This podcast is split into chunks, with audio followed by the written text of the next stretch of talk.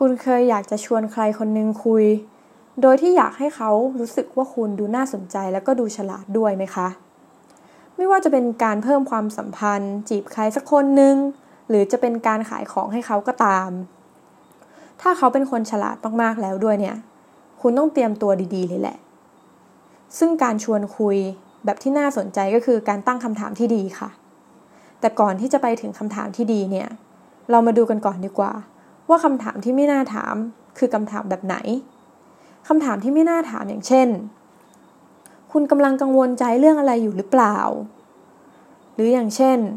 ความเสี่ยงของธุรกิจของคุณคืออะไร หยุดเลยนะคะคำถามพวกนี้แค่ฟังก็รู้สึกไม่จริงใจแล้ว คุณไม่ต้องไปข่มขู่ให้เขารู้สึกกลัว แล้วให้เขาคิดว่าคุณจะมาช่วยแก้ปัญหาเขานะคะ ไม่ต้องไปทำตัวรู้ดีช่วยเหลือเขา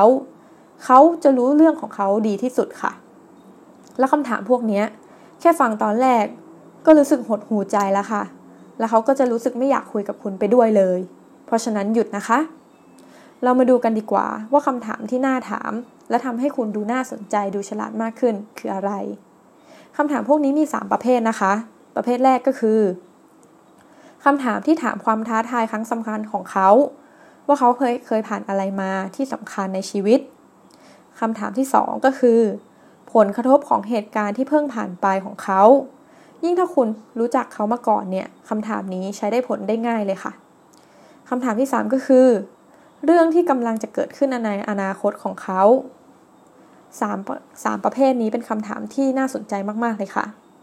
ถ้าใครยังนึกภาพไม่ออก เรามาฟังตัวอย่างกันนะคะ ตัวอย่างคำถามเช่น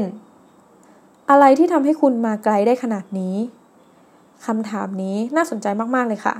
เพราะว่าเป็นคำถามที่กึ่งชื่นชมตัวเขาด้วย เขาจะรู้สึกดีตั้งแต่ได้ยินแล้วค่ะ อีกตัวอย่างนะคะ ถ้าคุณมีเงินเพิ่ม คุณจะลงทุนอะไรเป็นอย่างแรก หรือคำถามที่ว่า เรื่องไหนสำคัญที่สุดสำหรับธุรกิจของคุณคำถามพวกนี้เป็นคำถาม กระตุ้นจินตนาการของอีกฝ่าย ที่จะทำให้เขาได้คิด ได้ฝันในสิ่งที่เขาต้องการที่จะลำดับความสำคัญที่จะเล่าให้คุณฟังค่ะคำถามทั้งหมดนี้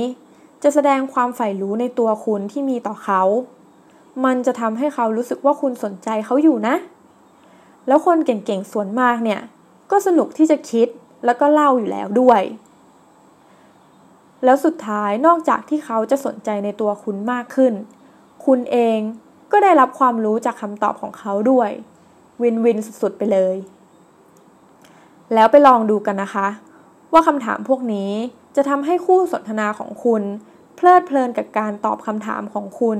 จนชื่นชอบคุณกันมากขนาดไหน สวัสดีค่ะ